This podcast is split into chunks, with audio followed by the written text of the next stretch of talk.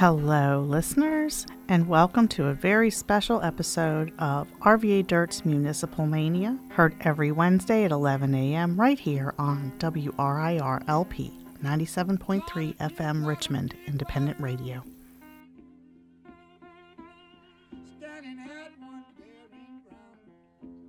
This week on Municipal Mania, we have a, a, special episode to talk about something that's a little bit more off the beaten path of our normal topics. Um, I will kind of give a heads up that this is going to be a very, very emotional topic for many people. We're going to be talking about the East Marshall Street Well Project, along with the movie Until the Well Runs Dry. We have interviews with Dr. Utsey, who is a professor of the African American Studies Department at VCU, and he did a lot of the research on the East Marshall Street Well Project and helped put together this film. And we also have Chelsea Higgs Wise with us here, both of which are part of uh, an event, a screening that we're having on the 17th, which is tomorrow. So just giving everybody a heads up of our, our topic, because we do recognize this is a very, very uh, powerful conversation to have. So we want to start, though, by giving a little bit of backstory for those who might not know what this project is. We reference it right now as the East Marshall Street Well Project. That is VCU's name of how they talk about it. So if you want to learn more about this from VCU, VCU. Uh, their website is actually emsw.vcu.edu, and they've put a lot of information there about the process of uncovering the well as well as uh, what the next steps of the process is for them. What is the East Marshall Street well? In 1994, when they were building the Kontos building that's at 1200 Marshall Street, they uncovered a mid 19th century well. And in this well, there were human remains. What we ultimately found out, which I believe happened closer to 2012, is when there was actually testing done to find out who the human remains were of. It's 44 adults, which are considered people that are 15 and over, and nine children, so people that were under the age of 14. So it's human remains of over 50 people at least. And what was found is that these people had been experimented on and their bodies were used in the medical school and the Medical College of Virginia. So I want to pause and read something that's actually from the recent final report on the East Marshall Street Well Project to really explain who the remains were of and how this happened. So this is a quote from the article or the document that's on VCU's website, and it's on page nine at the bottom of it for anybody that wants to look it up. Enslaved Africans were not the sole targets of this particular form of medical racism. Whether enslaved or free, simply being a patient at MCV and other Southern medical schools may well have put African Americans at risk for becoming, quote, material for clinical instruction. Many African Americans of the time and since held this view, which was discounted as, quote, superstition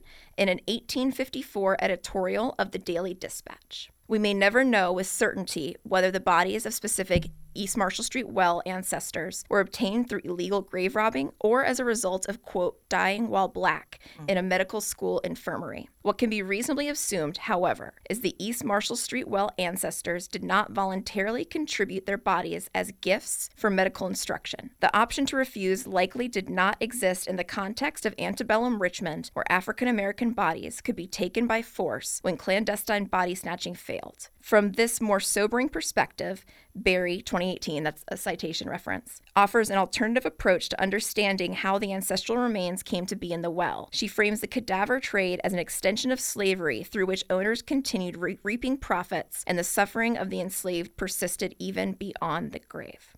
From this point, where these human remains were discovered in 1994. Mm-hmm. And in the 2000s, it took obviously a, a, good amount of time for VCU to respond to finding these human remains in, in a substantive way. And now, in August 2015 is when they convened what's known as the Family Representative Council or the FRC. And that's 10 members that are intended to really represent the families of the people who were found in the well. And their one of their goals was to really say, so what now? Recently, I believe it was December 2018, the final recommendations of the FRC are now in place and they have presented them at an event at VCU. Actually, I attended with Chelsea.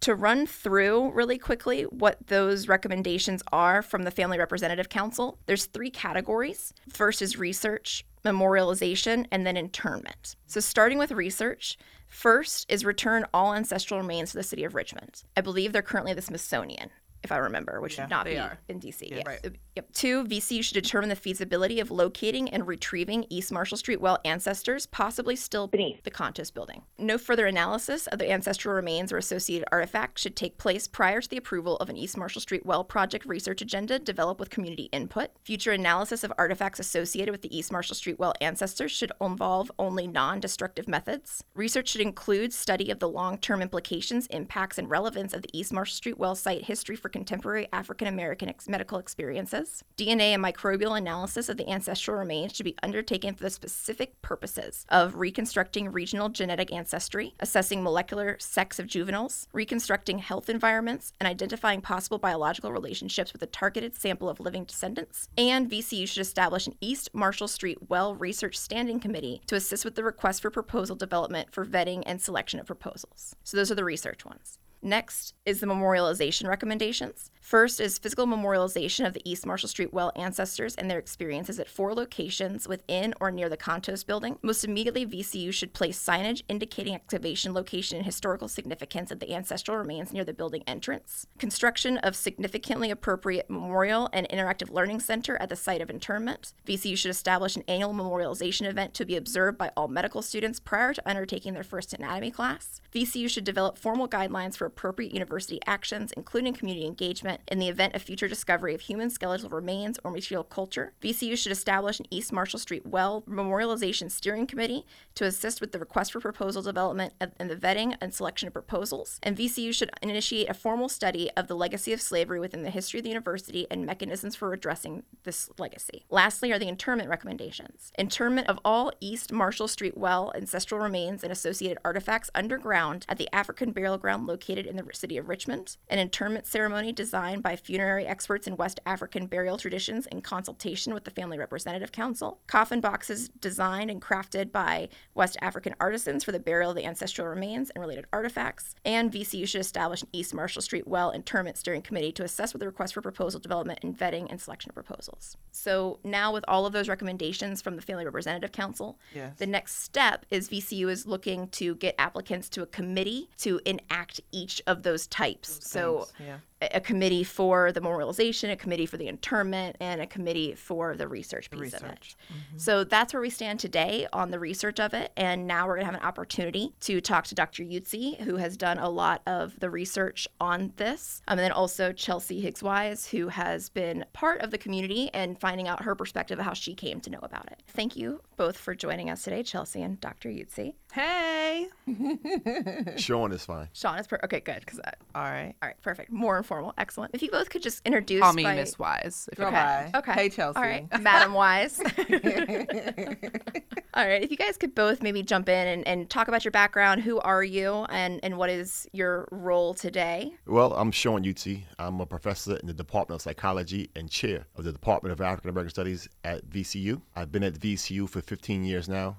I came to VCU from Howard University, where I was also a professor in psychology. I'm Chelsea Higgs Wise. I'm on with you guys pretty often, but I want to let people know that I'm what I do for a living as well, besides advocate and put on marches and things like that, is I am a member of the Initiatives of Change USA. It's a nonprofit here in Richmond, Virginia, and technically I am their narrative change manager over there. And specifically, I work on narrative change around racial healing. So conflicts within race, specifically um, white and non-white, and looking at that history of how we got here, specifically narrative change around historical changes. So that's why I'm here today. And yeah, I do a lot of storytelling around history. Obviously, we're here speaking of storytelling around history, is to mhm. talk about the East Marshall Street Well Project. And this is something, if anybody didn't follow this moment on Twitter, it, I think we tweeted something out and Exploded. it kind of went up and you jumped in and mentioned that you have this movie a copy of until the well runs dry which i'd been trying to find this movie I, i've seen like the vimeo mm-hmm. trailer i'm like i really want more than five minutes of this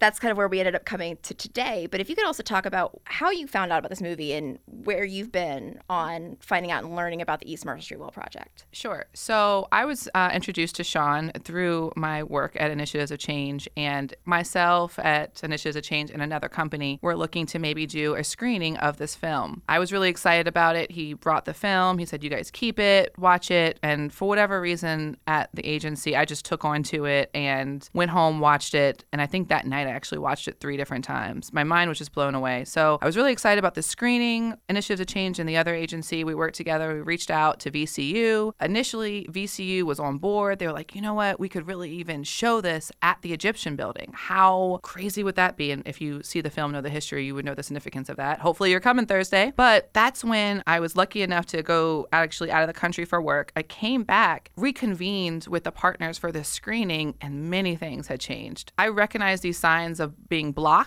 when I start talking controversy. And what happened is that we went from around 200 to 300 people to about 60 people that they wanted in the audience. I was like, man, why did you want to cut that down? And they're like, well, in those 60 people, why don't we just have stakeholders? You get 30, we get 30. You know, that's like our board members. It's like an invite now. It, went from open 200, 300 now to a 60% invite. Private. a very invite. specific invite. And when I pushed back, it was, well, you know, we we just really want to make sure our, our high level stakeholders understand this first. And I said, well, haven't you guys been talking about this on campus for a while? Yes, but we just want to give a warning. Maybe the second show, the second screening could be for the damage control. Hello. And also, don't we get the second of everything? Why we always have to be put on second. The community is always the second to have the information. And also that you know that second information is going to be a different narrative. Bingo. Right? So, y'all know me. I said, "Hell to the no. I'm not doing it that way." Mm-hmm. And I pulled out. And luckily enough, I have a great team at IOC that was like, "If you if you don't think we're doing it right, let's not do it."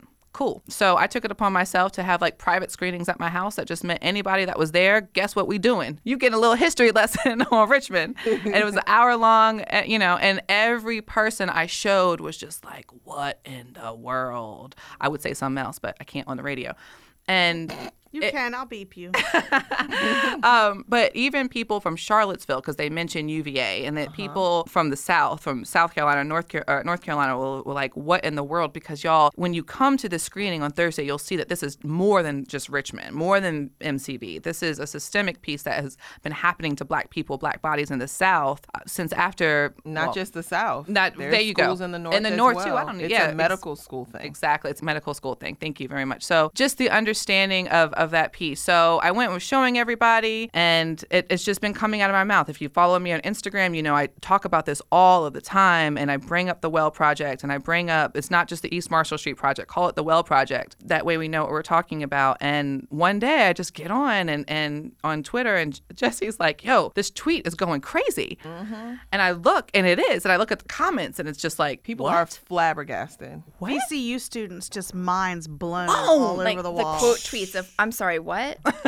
Right. So, and I see Jesse going around like, "What's this? There's a video and all this." And I was in that moment. In that moment, it was just like, Chelsea, it's time. It's time. It's time, Chelsea. So I was just really excited to to be able to have access to that story, to have access to Sean, and again to be connected to such a great team of women that have access to the community, especially the political community that mm-hmm. understands why this message is so relevant, especially what's going on at VCU. So that's how I got here, and here we are. Yeah. Well, thank you, and thank you for having the movie. I think honestly, within two hours of saying, "Hey," but I sent her the link to the, the library, how you can book it online. Within an hour, she's like, "By the way, it's this day. Figured it out." January 17th. We're having this thing. All Let's do Like, it. it's I was happening. ready. Yeah, so I, I really appreciate you in this process. Yes. And so now, um, probably a much larger question and longer question is: So, how did you get here, uh, Sean? Wow. That's a very good question. And sometimes I, I wonder myself how I got here.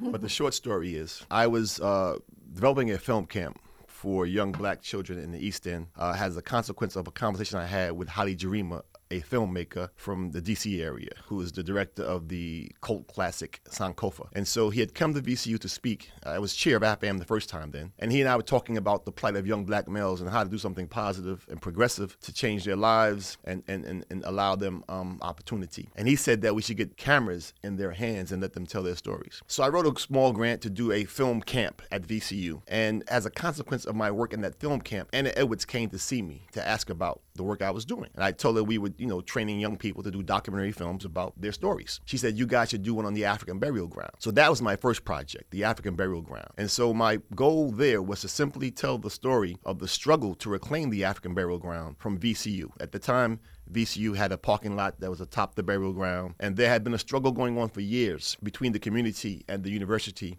to reclaim that space. Um, and there was not much success. Uh, and all of a sudden, the politicians, who, I'll, who will remain nameless, I'll name them later, um, Yeah, name Gotta of come Thursday to hear the rain. the politicians had cut a deal with VCU uh, for part of the burial ground, the parking lot, uh, to memorialize. And they had a meeting over the weekend, announced the deal on Monday. Uh, the community lost their minds and said, This is unacceptable. We will not accept this. And that's when the struggle began.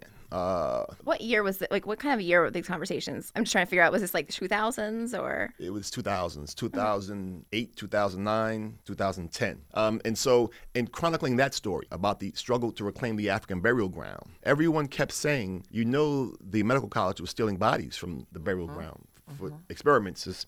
Kind of how they framed it. And so I kept hearing that. I didn't think much of it. And so I, I discovered in doing my research for the African Burial Ground Project that there was a, a widespread practice of grave robbing, not from that place, but from um, Oakwood Cemetery. Uh, Oakwood Cemetery and the Porpoise Cemetery that's on Hospital Hill, right, were the primary targets of grave robbing. And so I began to uh, uh, kind of keep that in my mind as I closed out the African Burial Ground project, and that became my next project uh, until the well runs dry. The focus of that project at first was not even on the practice of grave robbing, but on the person of Chris Baker, who was kind of the, the conductor of that operation in Richmond, although he was simply a cog in the wheel of the institution that kind of uh, perpetuated this practice. Um, he was a conductor on that um, on that ride, and so he was of interest to me because when I came to VCU during the faculty staff orientation, they gave out a handbook that had a picture of five white men in medical attire and Chris Baker on the side of them, and I said to myself quietly because it was the orientation, I wasn't talking. Who is this black man? Uh, who's this black man? and he must know where all the bodies are buried, literally. And, and he, he, he did, because he buried them. Yep. And so at first it was Chris Baker. But as I began to do the research, I discovered that Chris Baker was a small piece in this, in this story. And I began to discover, even at the Medical College of Georgia, uh, uh, Grandison Harris, and I won't go into too much detail, but he was, the doctors pooled their money to purchase him at auction for the express purposes of grave robbing. And as you mentioned, this was also a a, a, a phenomena in the North, in New York. There was the, the doctors' riots was a consequence of grave robbing. Um, and so again, the practice uh, really latched on to the uh, institution of chattel slavery in Richmond, and that's why Richmond, which is, was such a major player in this market, uh, so much so that they were shipping bodies north to UVA, to UPenn, uh, because there was an abundance of material here. And in fact, the medical college's uh, brochure Material. I just wanted to. this is what Material. uh, this is the words, the language that the, the Medical College of Virginia's brochure uses to describe why you should come to MCV to study. in their advertisements to Their students. The advertising newspapers, students. yeah. Yes. They have lots of material. What time frame, like years, are we talking that this occurred in the grave robbing and, and Uh, From from the from the 1700s to the late 1800s. In fact, the burial ground in question uh, was closed in the late 1700s. The the actual the, the, the African burial ground. That's why we know it wasn't the place where they were robbing bodies because the medical college didn't open until uh, the early 1800s. and this is just I just thought it was a random question. The Medical College of Virginia was originally the Medical College of Hampden Sydney. in Sydney. Yeah. Which is in Farmville, Virginia, is the actual college, but they opened up their medical branch in Richmond City. Correct. Was there intentionality around them opening? Uh, Has there been research into like why did Why they they decide to open in Richmond, location. 70 miles away from their main campus? I, I'm not sure, but I understand that the Civil War had a lot to do with the medical college's success. Um, Can you talk more about that? Well, at, at the point that Richmond became a, a, a industrialized center, um, leading up to the Civil War, and, and, and again, this is why Richmond is so interesting because the enslavement of African people in Richmond was very different than plantation slavery in the surrounding areas, and how African descent folks functioned in that environment um, in terms of the industrialization uh, of Richmond uh, as an economic center. Uh, the medical college, as it was Hampden-Sydney, and I know I don't know a lot about why they were thinking let's move it to Richmond, but this is kind of the the, the economic center of the area, and so it made sense that not only uh, was it central for people to kind of come and visit, but when the Civil War broke out, lots of the uh, training around trauma surgery and, and other things were happening at MCV. That's why it kind of became the MCV as it is today in terms of the early start it had. But I don't know the history of the hospital, just the uh, practice of grave robbing around the hospital. More dirt for y'all to dig up. I know. Yes, girl. It is. I went to Randolph Macon, so I, I have all the questions about Hampden-Sydney at all times. I went to Longwood, so Oh, same. I try to forget all about Hampden-Sydney. Uh, but I know that the, the, the, the records of the practice of paying resurrectionists for bodies goes back to the early 1800s. Resurrectionist. Those were the people who were the title they, they were given loosely or informally. Oh, because I guess that's kinder than grave robber. they were huh? grave robbers. exactly. They were the people grave robbing. They gave them a really sexy title of resurrectionist. Resurrectionists. Well, I think you also just hit on something pointing out the word resurrectionist is that this was really, I don't want to just say a, a known thing that was happening, but the It was an accepted practice. And- it was a necessary cog in the wheel. It was needed, absolutely needed, in order for doctors to have, you know, material to use. And so it was just kind of ignored I- for I the would- mobility of it. But was it ignored? I mean, there, like, when the governor is pardoning medical students and Chris Baker, who was involved in a grave robbing, like, how how accepted and I almost want to say like is endorsed the word I'm looking for. Yeah, Um, maybe that's a better description. Yeah, because I'm sure the community was like, uh, uh Oh yeah. The, and they, you know, they, no. yeah, they were like, uh, uh But again, you know, And per history, there's always been resistance out there. There's always been somebody pushing back saying no, but the black voice just is not heard. That's not Right. what's listened to. It's not So you've the- influencing and, and that policy. s- also speaks as to how important it is as a process. You know, black people always get the short end of the wheel, but Chris gets pardoned because his job is important. right. Absolutely. And I, I think that Chris had been arrested prior to the pardoning arrest, but Yeah. uh, so it wasn't cool, but it was wink, wink, kind of. Uh, Yeah. The consequences were almost like A pass. right, a pass, Pass, almost yeah. like decriminalized, if you will. Okay. So it, there were risk involved, but very minimal risk. It is surprising to note that Chris Baker was pardoned for a felony by the governor when we have people incarcerated on misdemeanors today. Hello. Because his role was so important and he was so instrumental. I want to hear more. I, I know that out there there is a, a story of what VCU is saying of what's happened since this, kind of discovery. Um, you, you've talked about how you've kind of got interested in that, but lead us into the documentary and, and the dynamics with VCU. Good question. Well, as I said, the the whole thing started with regard to the struggle to reclaim the African burial ground. Not only is that where the documentary's idea came from, but the interaction of myself and others with Dr. Rao uh, was centered around the African burial ground. There was a meeting between myself, Saad El Amin, King Salim Khalfani, uh, Ana Edwards, and Phil Wilayto. And and a little background of these are grassroots people that have been working in this space some of politically them in still black and here. still here working in that space uh, very closely. So as well as Dr. Rao, who's the president of VCU, just giving some context for everybody. Thank you. And so we had a meeting with Dr. Rao about the African burial ground. Uh, this was after uh, the intensity had been turned up. There were arrests, there were protests daily by students at the VCU, folks in the community. And so Shout out to Free Femi. when we met with Dr. Rao, he was very generous in his understanding of our concerns. When we left the meeting, nothing happened. And so uh, one of the members called him out uh, very publicly. I met with Rao for another reason, and he mentioned, or I saw Rao in passing. This is when he was speaking to me. And he let me know that he felt ambushed and that should something come up in the future, I should give him a heads up. And so when the documentary, Until the Well Runs Dry, was planned to be screened on November 11th, 2011, I remember 11, 11, 11, uh, I went to meet with him to tell him it was coming. At that point, uh, he brought Kevin Allison, and typically when you meet with officials at the university, they bring the other black person who works there in. And that's who Kevin Allison is. And off, this is not something that Sean is saying, just as a community member, folks may or may not refer to Kevin Allison as like the Obama of VCU, the black representative. But yeah, yes, Kevin and I go way back,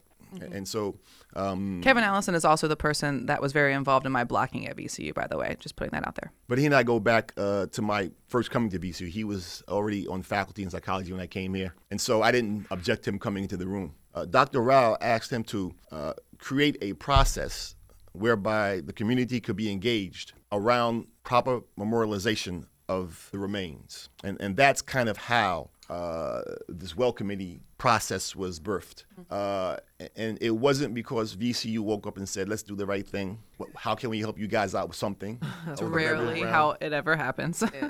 it's to to be clear. To be clear, this was uh, a consequence of all the hell that was raised in the struggle to reclaim the burial ground. And the people who were mentioned at the ceremonies are not the people who are responsible for bringing this to fruition. Uh, the people I mentioned uh, that have been mentioned were the ones who were raising hell with the African burial ground, brought to bear the pressure that the university and Dr. Rao wanted to avoid going forward. And so they acted uh, expediently on this issue to avoid um, the fallout that we had on the burial ground. So it wasn't really a, yeah, the people who were thanked had nothing to do with this. Wow. I think I- I also just want to point out. I mean, you said November 2011 screening um, and acting expediently on this at that point. That's still 17 years It's- after the remains were uncovered, and now we're sitting here now in 2019, and it Still I mean, haven't gotten there. we just got in 2018 the recommendations from the Family Representative Council, and now starts the process of actually implementing those. So, just to give people that context of when we say expediently, Yeah. We are talking 17 years after, where now they're starting to see the parallels of, frankly, the resistance and the organi- organization and Black Power in Richmond of saying, let's get ahead of this 17 years. Two two Seven- decades seven later. years. No, it's seven. 2011 is 2018. Well, I was saying from 1994. Cause, Oh, okay. Yes, because yes, they, yes, yes, for, yes. For, for VCU, they had 17 years You're To correct. figure this out. to figure this out. Two Because I, decades. I mean, in 2011, I think I was reading in the Family Representative Council's um, documents that came out where it actually referenced 2012 is when we found the um, the race. We, we got information about the race of the human remains. Yes. So uh, Before then, it was just assumed. we assu- right. So to give just really want to underscore, it's a lot of time that VCU had to act on this, and, And this is figure my it out and get it right. Right. Like, I really want to highlight the people that are in charge of this now and are having a lot of these things now are not the people that made this happen. This is true. There's, you're absolutely right. Um, and quite honestly, the well was found before. The well was first discovered when the when the uh, when the Egyptian building was being constructed. Right. There are other wells around that area. Um, they discovered one of them. This was the one that was not previously discovered, that had been recapped, uh, that they're aware of. Um, so they've known about this in the plans of constructing the Egyptian building. You're right. The, there's been adequate time, and it seems as though the new resistance is to kind of slow roll it and just Right. maybe they'll go away. Right. So why do you think now? I don't know if it was just me or what, but I felt like at the beginning of this year was a lot more talk about this. It just kind of came back around last couple of years or so. What kind of resparked this conversation again? Do you think? Well, the, the work that had been done by the planning committee, which I was on, was problematic uh, in that what you're describing in terms of the attempts to regulate what information makes it to the community was afoot. There were politicians in the room uh, who proposed out loud that we shouldn't release all of this information to the community because there might be riots in the street, is what they said. I confronted them. and They were surprised because I think in their world, they're in charge. Yeah. Right. In my world, I'm in charge. There you go. I feel that same way, Sean. and so they had never been confronted before, apparently, but uh, they were indignant about it. But I told them that I was insulted that they would, they would say that publicly. Yep. And that's exactly what Kevin Allison told me. And where he said we, we want to keep our viewing small is because we aren't sure how the community will react. I said, "What do you mean react?" He was like, "You know, just the outrage, the emotion that comes." And I, and then from there I realized just the fear Yes. of the reactions. They could not handle that. And and it does like what, what you are describing right now is this audacity to just be so openly blunt to Yeah, we're not gonna do it. we're not going to do it and just block information from the community like the the transparency to not be transparent um, and i i hear that all the time when i sit down and meet with community or council members they'll say things to me i'll come back and be like i can't believe they just said that straight to my face but yeah so there's people in power that that hold this information from us historically right this is why we do not know our history because there's those those meetings in those rooms that said uh let's not put it that way let's not tell the community Yeah, let's whitewash this. Let's whitewash this, right? So I'm I'm probably, I'm not surprised. I don't know who those people were, but it's reasons like this where I don't know if I can trust certain politicians that were around those days. You know, the Joneses, the Delores McQuinns, those folks. I just I look back and I'm like, you were the people that got us here. I don't know, but uh, so I just kind of cut you off and jumped That's right in there. Yeah, yeah. But so that that's uh, how that went down. And so we struggled for a while to even figure out who would be on the planning. I mean, the, the community representative council, because I, I thought that there was going to be another attempt to stack it with people who were kind of the the buffers between the bourgeoisie and the community, whose job it would be to kind of cap that angst Yep. and, and make sure black folks don't get Too riled up. too riled up. And, and, and, Free. and that was certainly something that was considered in picking members for all these councils. Of course. And you can tell that the, the theme of this idea that there's an expectation for black people to ask kindly for, for, for redress, uh, to ask kindly not to be exploited or abused. In the statements of President Rao, when he said, acknowledge contributions of people who worked quietly, who brought us together and didn't divide us. Now, I know these words are meant for me when he says these because he's told me this to my face. And when I've been in rooms with him before and he's spoken publicly, he's it, he's uttered other similar comments. Uh, he really believes that that you should ask kindly to be respected and acknowledged.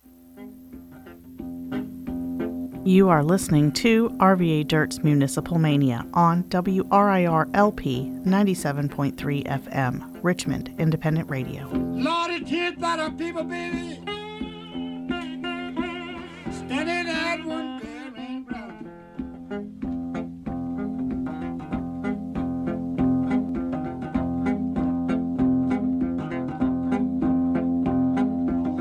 Yeah, just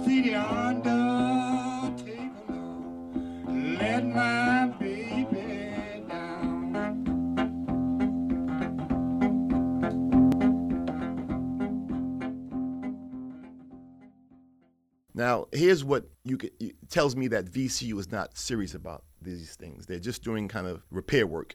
Because I'm still concerned to this day, the First African Baptist Church on Broad Street. Do you know where it is? Yeah. Mm-hmm. Have you been by there lately?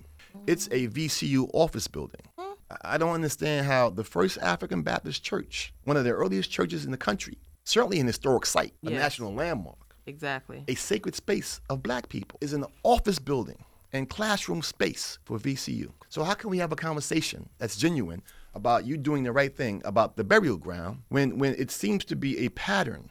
If we go to the African burial ground and we go to the well in the First African Baptist Church, there's almost a fetish with black spaces that they're demonstrating. And there are other things that um, were uncovered in the early years uh, under Trani's leadership. And Trani is the one who should be here apologizing, not Rao. I appreciate his attention to pay attention to what the community is saying and people are saying and offering an apology. Uh, but he's not the one who needs to be held accountable. President Trani is the one whom this happened on his watch.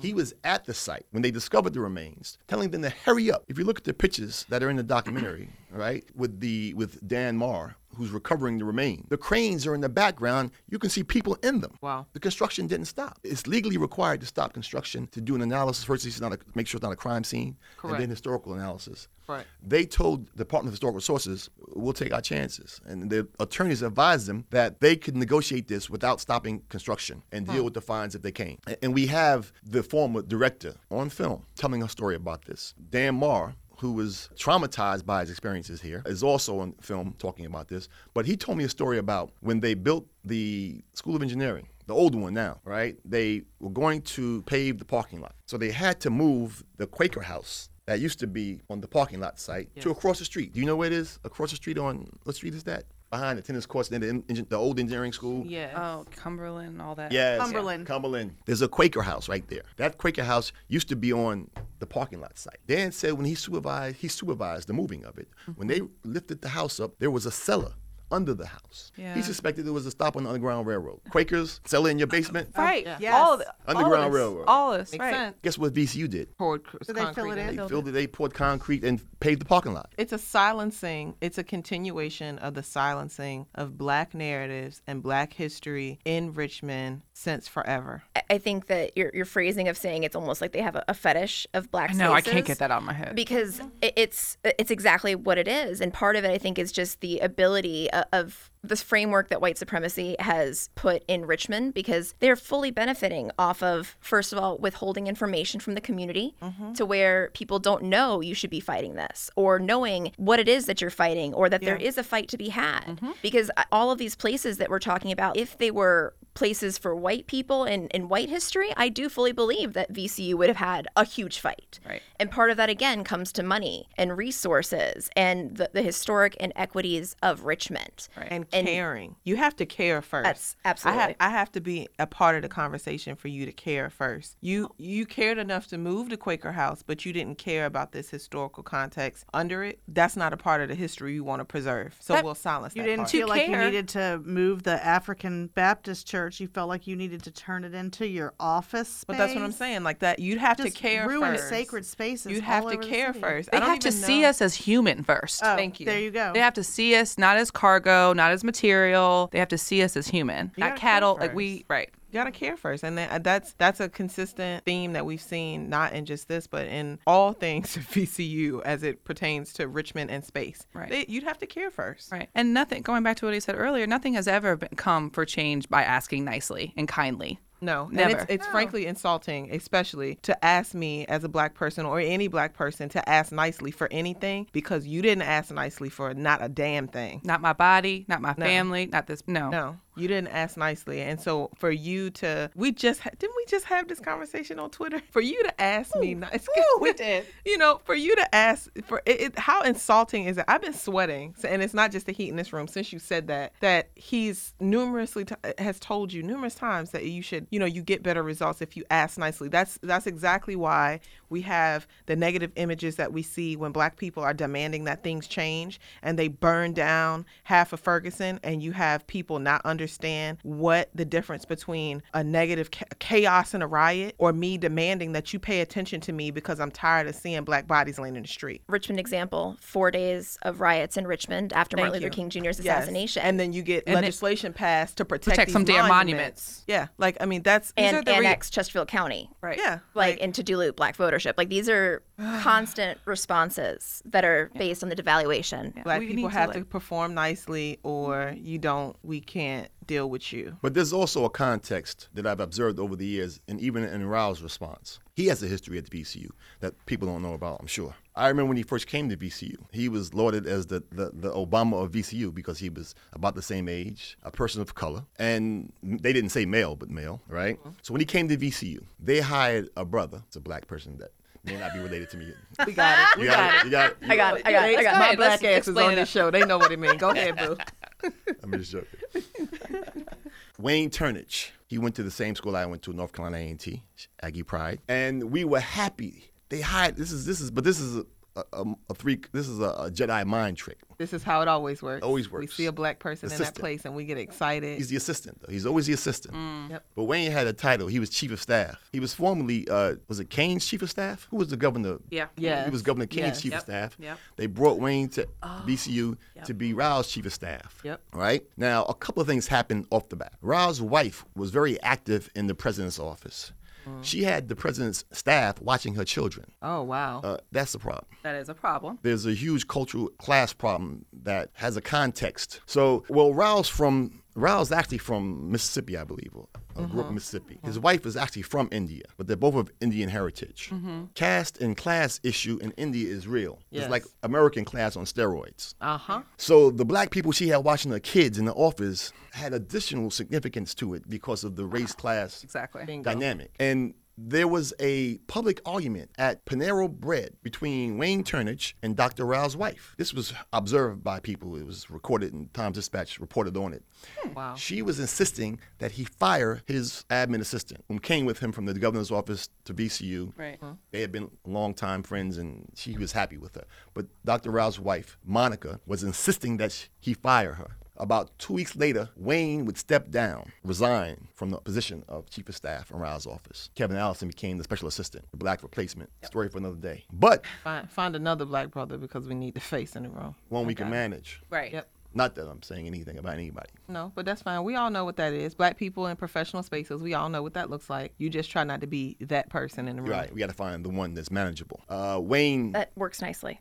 Wayne was not manageable because we met with Wayne. Me, King Salim, and Sada Amin met with Wayne about the African burial ground first before we met with Rao. Uh, he, in fact, arranged a meeting with Rao, and we told him where we were coming from, and we felt we could we felt comfortable in our meeting with him. We met at Mama J's, felt him out, he felt us out, so we thought the meeting was authentic. So when he resigned, it didn't surprise me that he would have some you know values that he would not compromise. Yeah, good for him. About a month later, this is the interesting part. About a month later, after Wayne resigns, Rao is being reviewed by the board of directors. Ooh, ooh, ooh.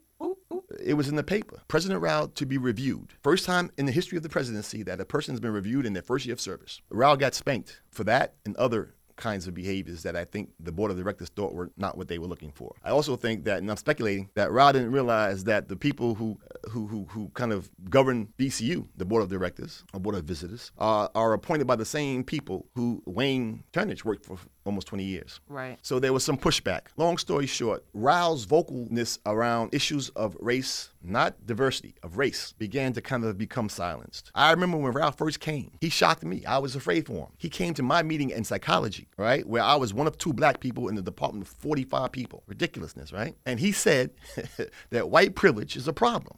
That my children even go to school and have to deal with privileged white kids who haven't learned to check themselves yet. He says, when I'm at VCU and I'm, and I'm in the corner like this, Yeah. oh, he don't know where he is. they're gonna kill him. But I thought it was refreshing. It was a honeymoon period. They got to him after the review. Things changed. His wife was exiled. I think she is at the University, uh, the VCU Qatar. Qatar, right? Oh, I always say Qatar. And that's where she's been assigned. wow. I haven't seen her since because there was a running joke between me and my colleagues about they were going to get Monica on me if I didn't behave myself. Oh no. but she was, Make you babysit her kids. yeah. How demeaning. That is that is a lot. So okay. that's some context. Some context. Yeah. President Rao. Yeah. And he, he he's he's kind of leveled out now, and now even his early pushes about inclusion and equity, and he started the Office of Inclusion Excellence. He, he started a lot of stuff. Mm-hmm. Used to be on his mind, but now it's not on his mind, not on his tongue. Yeah, because he wants to keep his job. He wants to he wants to keep his job. And I think that's so important to understand just like the politicization of some of the actions that are coming through when VCU is making decisions and uh, understanding just the space that they're coming from on some of it is uh, part of the barrier that we constantly have is is it politicians in part? Maybe. No, you have to ask nicely to get results. Well, I'll vote nicely. So now he's like any now other person. nicely. like other people, including people of color, who want to protect their position, they very quickly find out that their job is going to be to keep that right, that mm-hmm. anger and angst down, and, and to kind of mm-hmm. control the other black people Right. in the environment, and that becomes their job. This is Black in Corporate America 101 right here, Right. just for all of y'all if you don't know. This is tokenism. This is the magical Negro. This is yeah. This That's is it. how it goes down. So we can kind of transition a little bit to talking about why these things matter today and just underlining the importance of the impact that over a hundred years of using black people's corpses for the benefit of white science and medical industry and what that means for VCU. And if we can just kind of go there and maybe chime in, whoever wants to start talking about like what does that mean and what has what impact has that had mm-hmm. today? Well, before I started talking about race all over social media, I was a social worker for 10 years in Richmond City. And yes, I was a clinical social worker providing that mental health access, but my clients, individuals, needed medical access all around, right? I, I tell people all the time yes, I am a clinician, I can provide therapy, but my main role was to connect them with all the resources to keep them alive, to have them survive, to keep them healthy as much as I could. And one of the biggest barriers were getting my clients to the doctor was hearing them say, "Nope, I'm not going to let them operate on me. They're going to take they're going to take my stuff." I'm born and raised in Richmond. Hearing that, uh, and me and Fran have talked about this too. Yes. Just hearing that from our elders. Our parents, our grandparents, that was what you get told. You Right. don't yeah. don't do that. And uh, my internship was actually at Virginia Treatment Center for Children at MCV, right there around that corner of where, if you're going to see the film on Thursday, you talk about that. And just knowing right here in Richmond, we're still battling that historic narrative that is creating a barrier for people of African an- ancestry to get that medical help. And if you're paying attention in Richmond, you hear that right now we're talking about healthy living and the culture of health and uh, social determinants of health and all of these things. Where you live matters, how long you survive. That is all important information. But you also had to have the context of just the piece of getting people to the doctor and then also having them be comfortable enough to talk to the doctor and then be uh-huh. comfortable enough to accept doctor's recommendations. Also, to be brought up to the place so where they can also ask questions to push back on the doctors. And that was my entire role as a social worker, which pushed me into the advocacy realm because I was like, my folks would not be able to get anywhere if I wasn't sitting right here next to them. And that's ridiculous. And so it really just puts us back. I just kept going backwards, backwards. How can I figure out how we got here? And it got right back to this kind of historical context. So as a social worker, I see the relevance and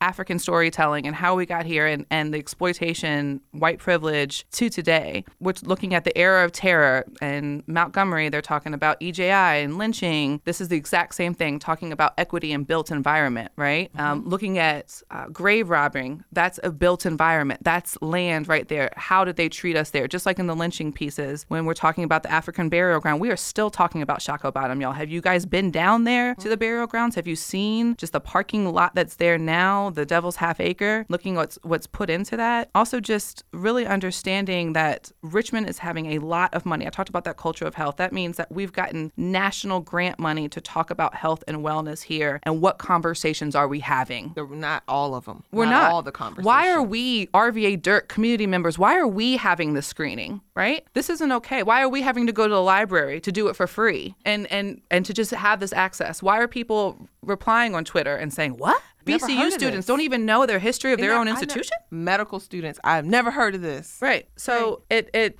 to me, t- if you've been listening and you're not outraged, if you don't see the direct connection to this, then well, to me as a, a social worker clinician, that's a lot of inner work that you have to do, and I'm surprised that you're even still listening. But but truly, we've all got to find our, our own connection to this because whatever wherever you are in Richmond, whatever kind of history and work that you're doing, whether it's finance, lawyer, we're having a lot of conversation about the Coliseum right now, and, and I've seen Dr. Rao at all of those press conferences, right? So it's important to understand the context and how these decisions are really just made, as well as the Black African experience in Richmond. Yeah, and it's not. It's not. It's even. We can tie this to. There's a, a a national context of the treatment that Black people get in the medical field right now, and how Black people are not perceived as feeling pain, and we're not. We're seen as these superhuman people that you know get different treatment, and there's a reason why. And we don't have to go to a national context. There's a reason why in Richmond you have people that f- are fearful of going to the doctor, or people that are fearful of you know what's going to happen to me. And I mean, I came. I came here for high school, and I was living away from home. I was going to a boarding school, and one of the first things I was so excited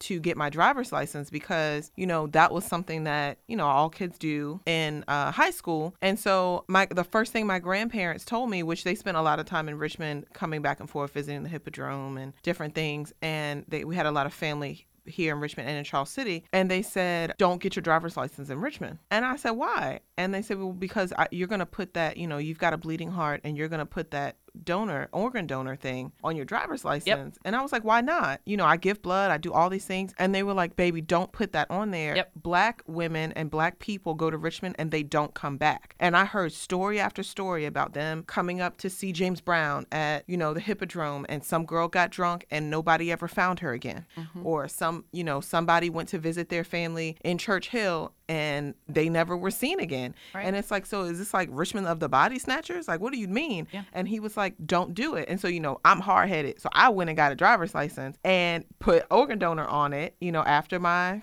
class, my grandparents drove from Smithfield and came and got me and took me back to the DMV to get it taken off. And they were like, You cannot live in Richmond with this on your driver's license. And it was like, I, I just couldn't understand hmm? fully what that came from. And then they told me, and I started looking at it. And of course, I didn't realize that the documentary, you know, any, any of these things were coming at that time. This was in like 2005, 2006. So these things weren't, you know, in shape. But I started looking at the history and I started hearing these verbal histories of black people disappear in Richmond. You you don't go to the doctor in Richmond. You don't, you know, I went to go get my teeth worked on at VCU and my grandparents flipped out and they were like, "Don't do it. You can't do it." Well, and to your point, both of you, to your point. So, um, until the well runs dry, actually helped me put a what I thought was a strange phenomenon together. Like I didn't understand it in my mind. So, um, I used to work at a nursing home, and I was in activities, which is basically a paid family member for people, you know, because they get dumped off and forgotten all Right. the time. And I had these very dear ladies to me um, who happened to be black tell me every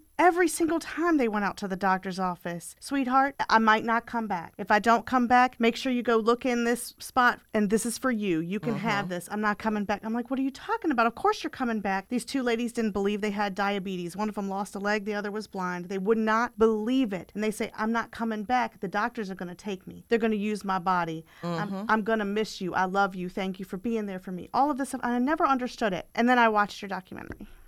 And now it makes sense. Yeah, And that makes sense. Yeah. My mind was all over the wall behind me. Right. And I still, right now, I'm getting emotional about it. Those women lived in fear every time they were rolled out of that nursing home that they were never going to come back. And they let their bodies decay because they were afraid of the doctor and mistrusting of any diagnosis. And so that was a really powerful um, moment for me. Let me share with you another important piece in this pattern of mistrust and, and events that kind of caused that that in the community. There is a, a coming up a an effort by VCU uh, remembering MCV's role in the first human heart transplant. okay. Right? Oh gosh. We know this story. Well, we know first human heart transplant. Right. Yeah. Uh, and there is some some discussion about the role of a South African doctor who had visited MCV and was collaborating with some of the doctors here to figure out the science behind the heart transplant before it actually happened. They attempted it one time. They couldn't find the donor, and MCV refused because the blood didn't match, even though the donor was willing. Long story short, uh, there is a black man. I think his name is Tucker, Mr. Tucker, who had injured, who had gone into a coma because he fell off a ladder while doing some housework around 1968 and was in a coma at MCV. They took his heart and used that to conduct that first human heart transplant. They never even attempted to contact his family. Doug Wilder was the family's attorney.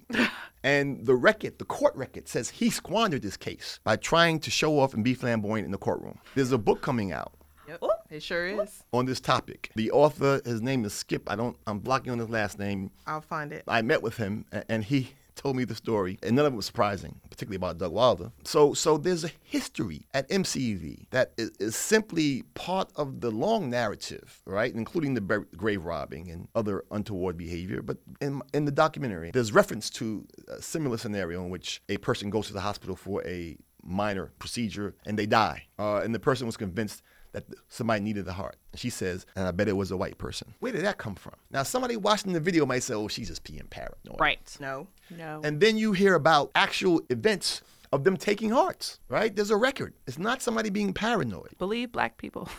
There's a record of it. Right. I think that's one And they're, and they're celebrating. They're celebrating. Celebrating it. Not a mention Not a mention of of, the what man's whose heart they sacrifice. took. Mm. Just like there was never a mention of the people who lie now well. And I can't even begin to tell you the number of celebrations that MCV has had about all their first in the world, second in the country, national cancer center, da da da da da.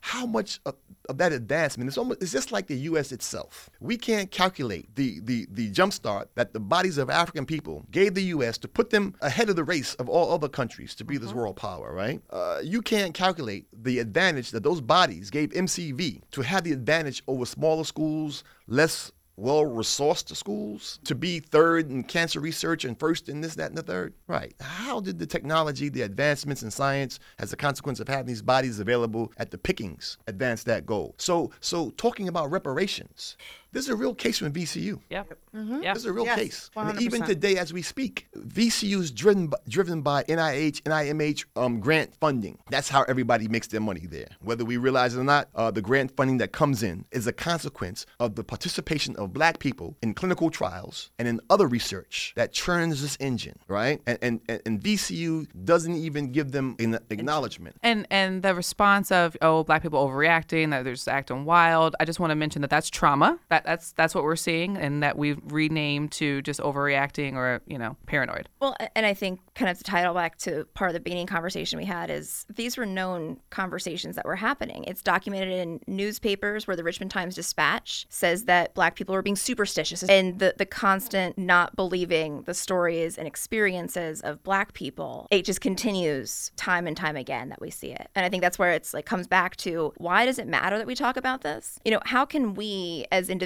how can the medical industry, how can we grow from something that we're unwilling to talk about and that is being intentionally subdued and at times hidden from the powers that be of VCU and other entities? Right. If we're not talking about it, I don't think we can move forward on it because we don't understand the full context of it. which is just legitimately the pattern that they've laid out for every sector and every function of society in order to maintain that power and influence for the myth of white supremacy. And can I just real quickly give my, my next project a plug? Yes, please do. ahead. 'cause I was about to say, do you have anything to add as I we wrap do. up? Please. because it's very apropos in terms of what we're talking about, how this almost white fragility in terms of some of these topics uh, result in the squelching of efforts. My next project is going to be a documentary film on the Central State Yes. Lunatic Oh. Asylum good. Gosh. That is Wow. the yes, awesome. I speaking of stories, a quick story. Mm-hmm. I had went to a local uh, funder, uh, a TV station that will remain unnamed, because I had a relationship with them from my other projects. They aired them on their stations, and so I met with the director, who was a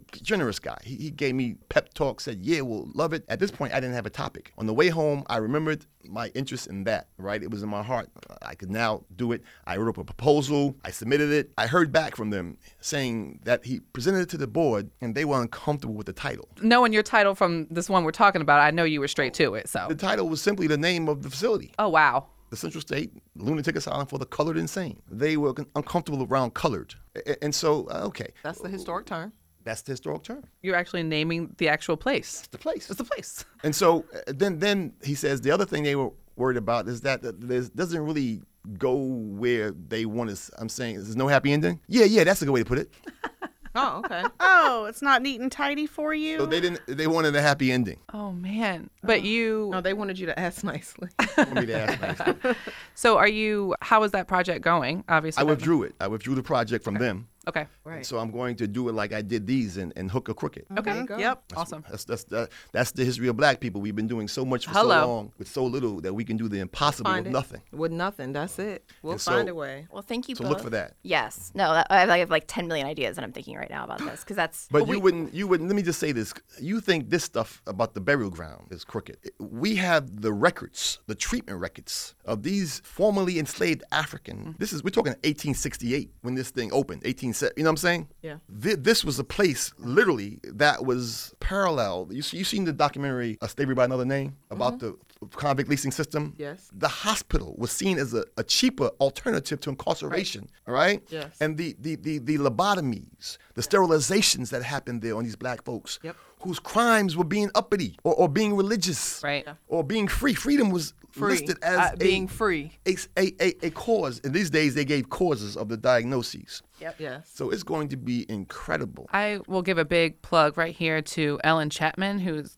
been in my inbox uh, pushing to have this conversation and following up about this particular project in general. Uh, she's, I think, an archaeologist that's doing some some work on that and trying to get more people involved in that. So I'm really excited that you're doing that. I can't wait for that conversation to come up. So this will not be the last time you're on our show because not. we will I be discussing not. this. If you find somebody, let me know. depth. I, Ooh, finding it. That's new goal now. That's the goal. But thank you both for coming on. Thank you so much, Sean, for your work on this project and future projects. And we're looking forward to the screening yes. with both of you all tomorrow, January 17th. It is sold out, uh, but hopefully we'll have more than just this one. If you'd like to find out more about how you can attend a future screening of Until the Well Runs Dry, you can hit up our website, bit.ly forward slash UWRD screening. That's where you can sign up for wait lists and find out when the next screening will be. so we really appreciate y'all following us. You can follow us on all platforms at RVA Dirt. Oh, and Chelsea Higgs Wise, give me a follow, y'all. Yes. You want to put yours out there too? Okay. Well, he doesn't have one. That's okay. You can just Just come support his There you stuff. go. Yeah. yeah, come and see him tomorrow.